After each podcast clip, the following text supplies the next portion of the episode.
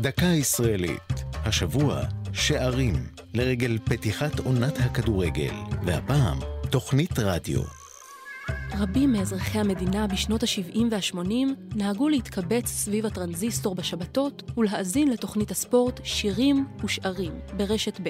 לפני שידורה נאלצו חובבי הכדורגל להמתין למהדורת החדשות בצאת השבת על מנת לשמוע את תוצאות משחקי הליגה הלאומית שהייתה אז הליגה העליונה. אז הגה שדרן כל ישראל, גדעון הוד, את הרעיון לתוכנית ספורט ראשונה מסוגה בהשראת תוכנית דומה ברדיו באיטליה. שירים ושערים שודרה מ-אלף תשע מאות שבעים, אבל למרות שמה, כמעט לא שודרו במהלך השירים. את מקומם מילאו דיווחים נלהבים של שדרי הספורט. בכל פעם שקבוצה הבקיעה שער, שודר מיד אות מיוחד שהפך לאחד מסימני ההיכר של התוכנית. הסגנון היצירתי של השדרנים היה מושא להומור, ושימש את שלישיית הגשש החיוור במערכון שירים, שערים וטכנאים.